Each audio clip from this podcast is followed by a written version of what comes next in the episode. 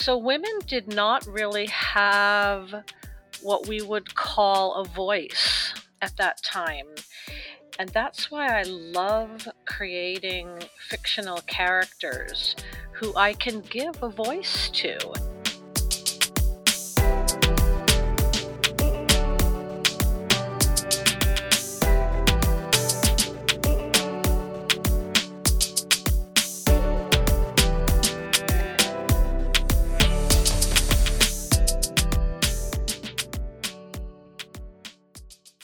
Hello, and welcome to History Through Fiction, the podcast. I'm your host, Colin Mustful, and today I am happy to be joined by Ashley Sweeney, author of the novels Eliza Waite and Answer Creek. Historical novelists must adhere to historical accuracy, whether that's uncomfortable or not, as long as it doesn't get in the way of a good story.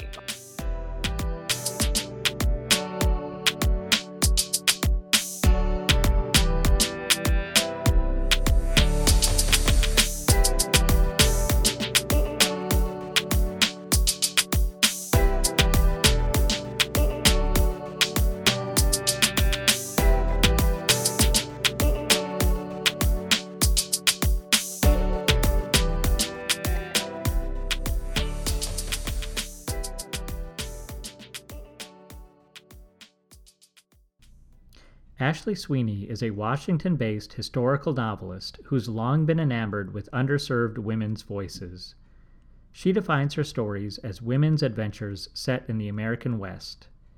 Ashley is a seasoned journalist, teacher, and community activist. She served as a Vista volunteer in the late 1970s and continues community service today as a member of the Soroptimist International, one of the largest women's advocacy organizations in the world. Her first novel, Eliza Waite, won the 2017 Nancy Pearl Book Award. Her newest novel, which tells the story of 19 year old Ada Weeks as she travels the Oregon Trail with the ill fated Donner Party, is titled Answer Creek. Well, I want to begin with, I guess, maybe what you might call your tagline. You say you write women's adventure stories set in the American West. I was wondering if you could tell me how you kind of jumped into or discovered that that niche and how you decided to write about that? That's a great question, Colin.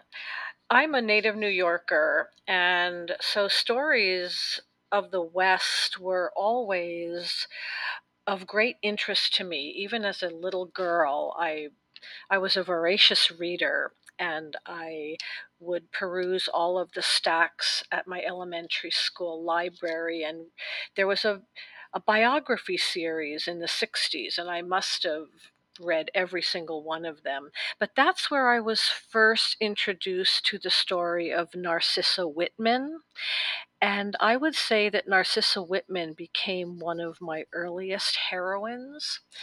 And that led me into a long interest in women's westward migration stories, of which there are very few when it comes down to it.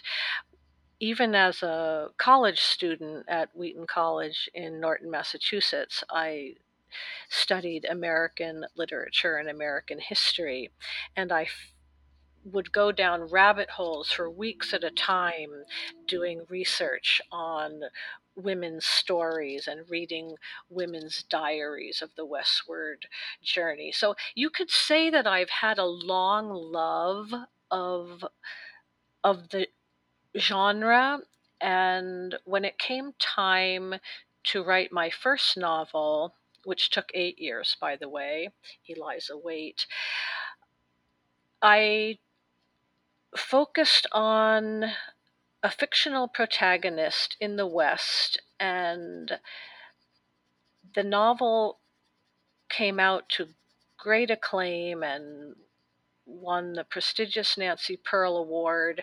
And I thought, I have a readership here. And there are so many stories to tell. So I came at it from a very long history of being interested in Western women and now I feel like I can tell their stories. Although I must mention that all of my protagonists are fictional, and I place them within a historic context so that people are familiar with the time and the place, but it's a completely new character. I'd say a mosaic of many other Western women. Well, that, that's interesting. And I'd like to ask you more about that. But before I do, um, you struck my curiosity. Who, who is Nar- uh, Narcissa Whitman? Oh, she traveled with her husband, Marcus Whitman. And if you reach far back into your American history, you might know that they started a mission in Walla Walla, Washington, and they were eventually massacred by the tribe who they had come to help. And there's a shrine there in Walla Walla, Washington, which is in the very southeastern corner of Washington, and a lovely meditative spot there where they had their home uh, along the river and there's an interpretive center there now in beautiful beautiful surrounding. Wow i can see how that that got you uh, interested. So you you say you make fictional characters set within history. Are they composites of people that you've researched or, or how exactly do you decide to do that? Well with any research for historical fiction, I am rooted in the premise that historical novelists must adhere to historical accuracy, whether that's uncomfortable or not, as long as it doesn't get in the way of a good story. Um, if I need to change an event, I always note that in the afterword. But there's a lot of uncomfortable information and subjects, even taboos that we uncover when we research for historical fiction. There's patriarchy and xenophobia and misogyny, domestic violence, racism. It's all there. And so in in researching and wanting to as I say adhere to historical accuracy, I can't pump out a novel in less than two years. It, it's impossible. If you're if you're wanting to get the facts completely right, there are a lot of rabbit holes that you go down, and there are a lot of placeholders that you put in a manuscript to go back and check and recheck and you know, triple check. But I have posted above my desk a wonderful quote from Francis Parkman, who was a 19th century journalist. And he says, faithfulness to the truth of history involves far more than research, however patient and scrupulous, into special facts. Such facts may be detailed with the most minute exactness, and yet the narrative taken as a whole may be unmeaning or untrue. The narrator must seek to imbue himself, or herself in this case, with the life and spirit of the time. He must study events in their bearings near and remote, in the character, habits, and manners of those who took part in them. He must himself be, as it were, a sharer in the actions he describes. So I have a method that I do that, Colin, and it's the role of daydreaming. And how I do that is I come to my desk and I close my eyes and I invite characters into a scene. And then I watch them interact. And then, after maybe five or 10 minutes of that, then I get to my writing. So I don't actually direct their movements and their conversation. I watch them as if I'm watching a movie inside of my head, and then I bring that scene to a page. So all of that comes with underlining that I have to get it right. I have to get every single aspect of that right. Well, that that's fascinating, and that's it's a great quote that you shared with us, and and I, I'm actually really glad, as a historian, as a novelist, just to hear th- your integrity for the process. And Right. Well, ahead. beta readers, they are they're always clamoring for more detail after, mm-hmm. you know, between a first and a second and a third draft. And so I wrote down a couple of questions that they've asked me over the years, and I just love it because a reader is so hungry for these details. You know, how cold was it? What clothing did mm. she wear? How did they bathe? How did they do laundry? How did they combat filth and vermin and disease? Tell me about their diet. How did they procure it and how did they cook it? What were their ailments and how were they treated? How did they prevent pregnancy or endure childbirth? What were their funereal practices? Tell me about the tools and firearms. What kind of hooch did they drink? So those are the questions that I ask myself of of every character in in his or her time frame. And so in a way, between 9 and 1 every morning and into the afternoon, I live in a different century, Colin. I live in the 19th century. And I don't answer my phone. I don't go on social media. I don't check my emails. I mean, unless it's an emergency, I'm I'm living in a completely different time. And then about one o'clock, I join the 21st century and I, you know, get dressed and go about the rest of my day. So I I live in two different worlds and probably other historical novelists will tell you something similar. Mhm. Well, I think it just goes to show just how how how detailed historical fiction is, and that you have to do the research about the historical events and people, but then you have to go further and try to understand how they lived too. Right, and creating believable conversation without making it too florid in the in the sense of 19th century dialogue. It's it is a challenge and as a historical novelist or as a historian also, if you get a fact wrong, your readers are going to tell you about it.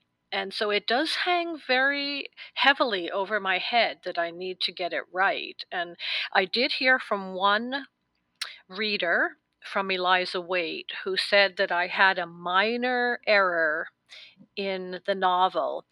And she went on to tell me that she lived in Skagway, Alaska, and that I had had mule deer in Skagway, Alaska, but actually, even though they're indigenous to southeastern Alaska, they do not come down into the town itself. And so now that's not saying that they didn't come down into the town in 1898, but I thanked the reader profusely for pointing that out to me and I'm not I'm human. I'm I'm not infallible. So there could be a small error that slips by, but if that's the extent of it, I feel like I've done a really good job on the rest of the 343 pages of facts. I would say so. So how you know you say you go through this whole process and you need at least two years and, and you go through beta readers. How do you actually decide or feel comfortable when a book is ready to be published? Oh, I don't think a book is ever ready to be published, Colin. I think that you're barking up a deadline and you need to adhere to the deadline. I have a long career as a journalist, and so I know that I work well under a deadline and I would I would give myself an A on my work. I'd love it to be an A plus, but in some ways I don't think I would ever be finished with a novel if I didn't have a deadline. To get it to the point of the deadline, however, I go through four drafts. I do I do a first draft that I have two different beta readers read serially with me as I'm writing so that they're asking all kinds of questions along the way. As I'm writing. And then the second draft is probably my favorite because that's when I'm really fleshing it out with all of the historical accuracy.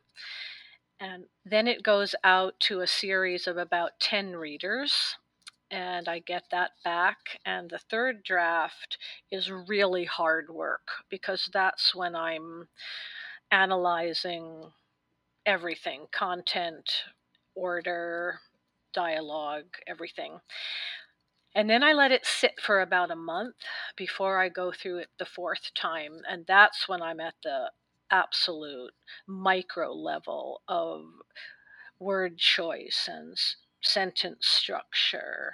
And so it, it's definitely each one of those drafts is so important to the health of the novel and when I get to the point where I feel like it's ready, then I submit it. Now, of course, once you submit it, then it's going to go through edits at the publisher, and you're going to get it back again to do more edits. So you're never really 100% finished, but I'd like to say I I feel you know 98% comfortable by the time I hit a launch.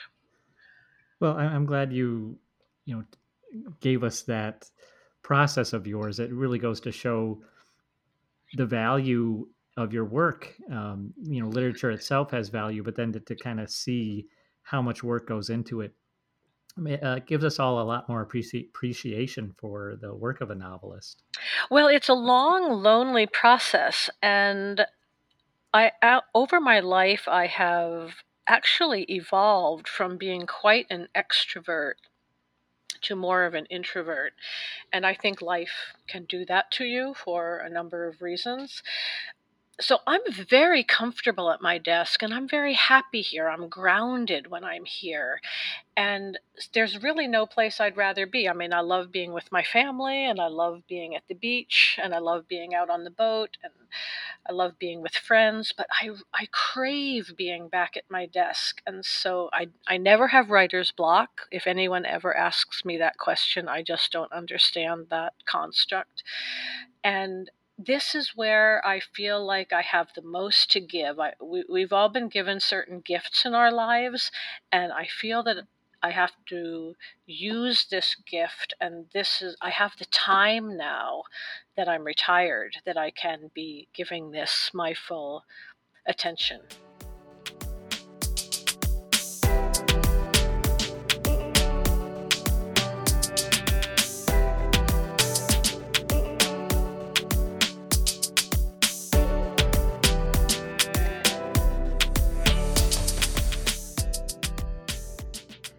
Uh, I wonder if you could talk a little bit more about the, the women in your books. I was, I, I noticed a statement where you say that women were bound to the decisions of others, and that that really that really struck me.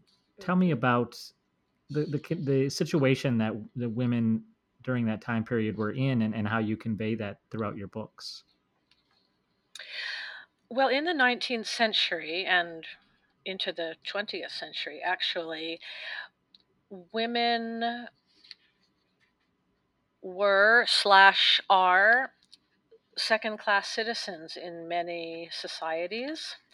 And while they may not have been chattel, they were definitely bound to the decisions of their fathers, their brothers, their uncles, then their husbands, and lastly, their sons, if they were blessed with any.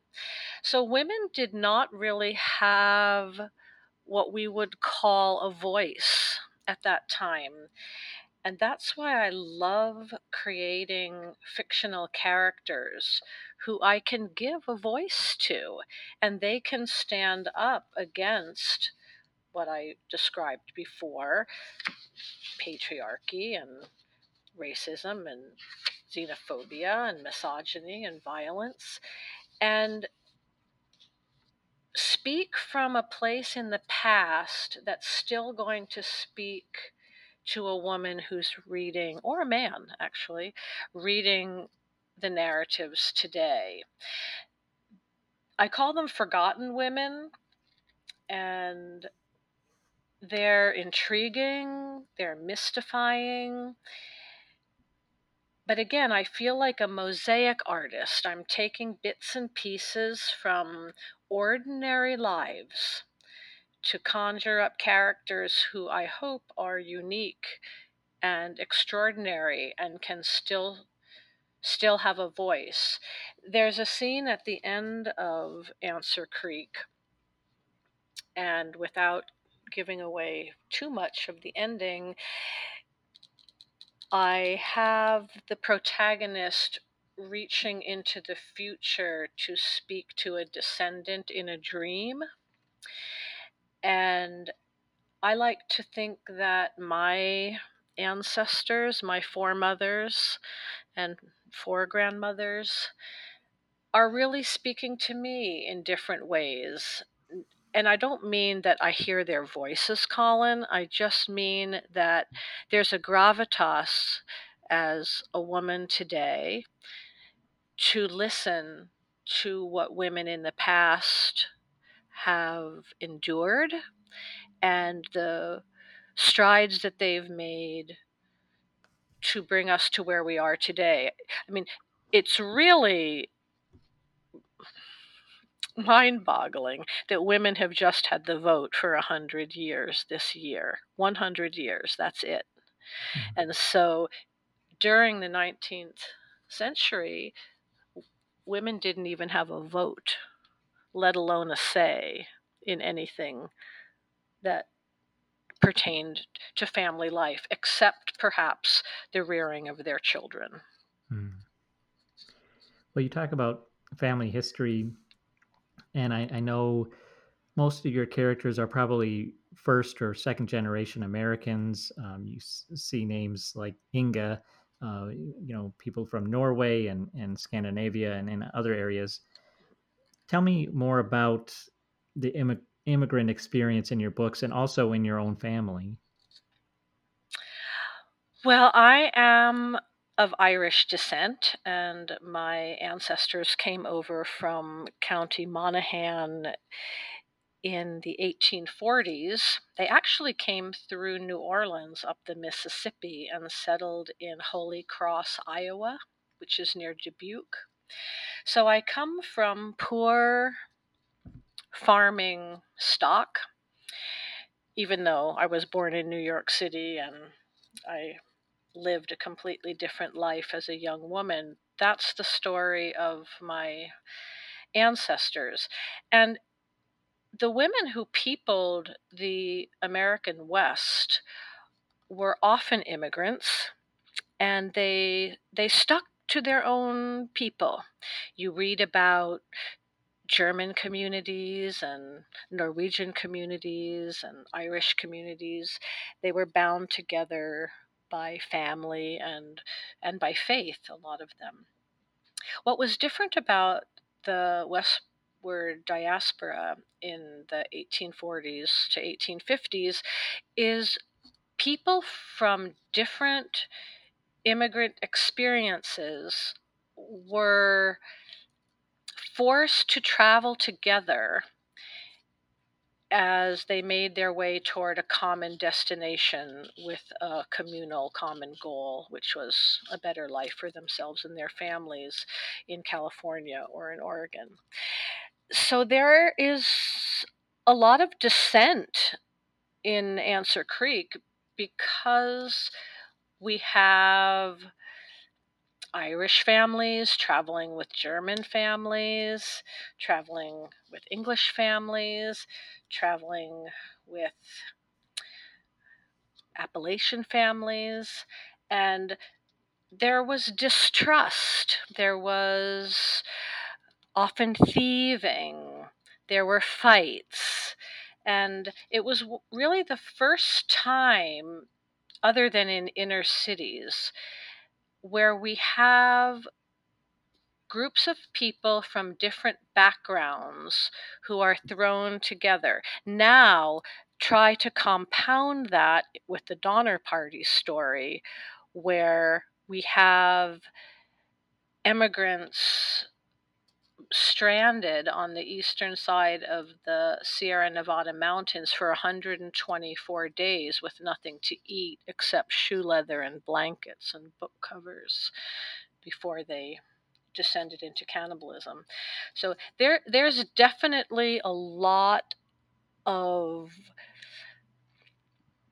angst in in the book and that will come through to a reader and once they realize that this was probably the first time that people of different stripes were were traveling together, then they can try to understand the the gravitas of that situation. Well, it, it really is hard to imagine what that must have been like, but your, your book does a great job of bringing that to life for readers, I think. Thank you. I I do believe my readers will will resonate with this story too at this time. I wrote a piece for my local newspaper a couple of weeks ago about how our sheltering in place pales in comparison to the sheltering in place of the Donner Party. And it really puts everything into perspective. Mm-hmm. So, uh, the, your book Answer Creek, it, it, you know, it takes place on the Oregon Trail, and it got me thinking: is can you can tourists today can they take a historic tour of the Oregon Trail? Oh, definitely. My husband and I did the trail two summers ago. We started in Omaha, Nebraska instead of Independence, Missouri because of a family issue that we couldn't get away. Um, as early as we had hoped to. But the story doesn't open until west of Omaha.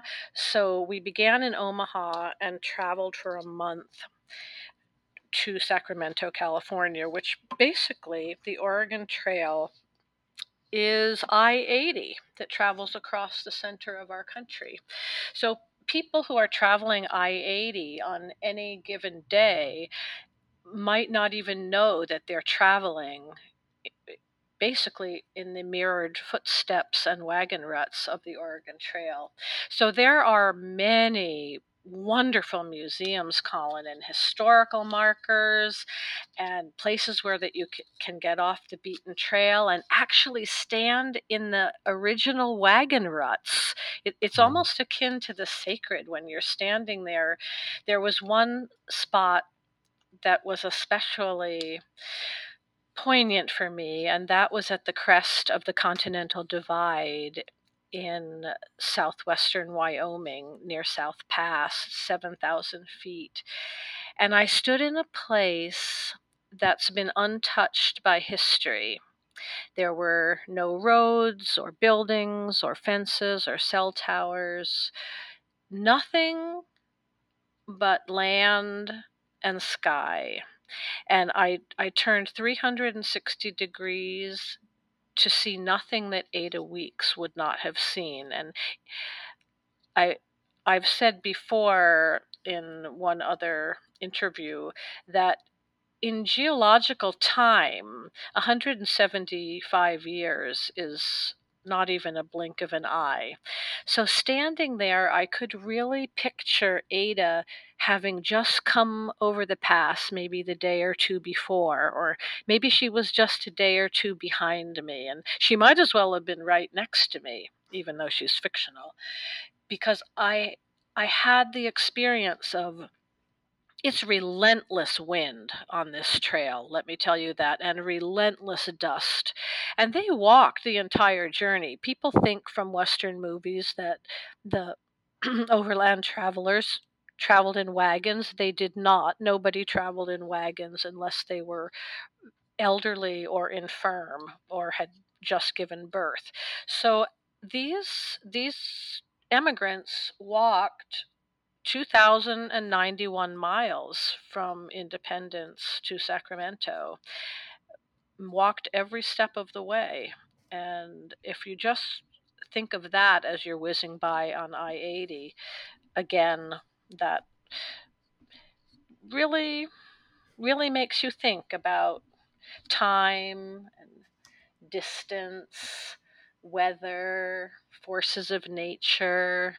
There's it becomes very real to you when you take that trip. So yes, you can you can take as long as you want on on the trip from Independence to Sacramento and if you give yourself enough time and you have the inclination to do so, you can really walk in the same footsteps as a lot of our ancestors. That just sounds like an amazing experience, and yeah, you've got me got me itching to to do it, or to go anywhere at Yeah. this point. So tell me about Flora. Who is Flora? Well, Flora was to be my next protagonist. I have been working a couple of years on a manuscript about a young Scottish woman who travels to Astoria, Oregon during the height of the fur trading empire. And I'm 85,000 words into the manuscript. But during this shelter in place time, I've been convicted to start another story. So I've actually put Flora on a shelf. I will get back to her, I promise. But I'm embarking on a new story set in 1905 rural Arizona. And I'm really on fire about it. So I think we need to put our attentions into the projects that really excite us because our best work will go into those pro- products and projects. So Flora is going to be waiting patiently as I work on the new manuscript. I think that's great advice, and I'm sure your readers will will look forward to who, whoever um, you know comes out in this the, your next novel. Yes, I did a Facebook takeover the other day and I asked the readers to give me ideas for the protagonist's name. And I have many, many names to put on a merry-go-round and, and decide what name will really land. So I don't have a name for her yet. I do know where the story begins and I know where the story ends. That's the only thing I know when I embark on a novel, where it starts and where it ends. And I do not plot or do outlines. I really let the story come much more organically to me, as if the story is telling itself to me and I am not the one telling the story. That's that's fascinating. Well, I've been speaking with Ashley Sweeney, author of the novels Eliza Waite and Answer Creek. Ashley, thank you so much. This has been a great conversation. I really appreciated it, Colin. Thank you very much for having me.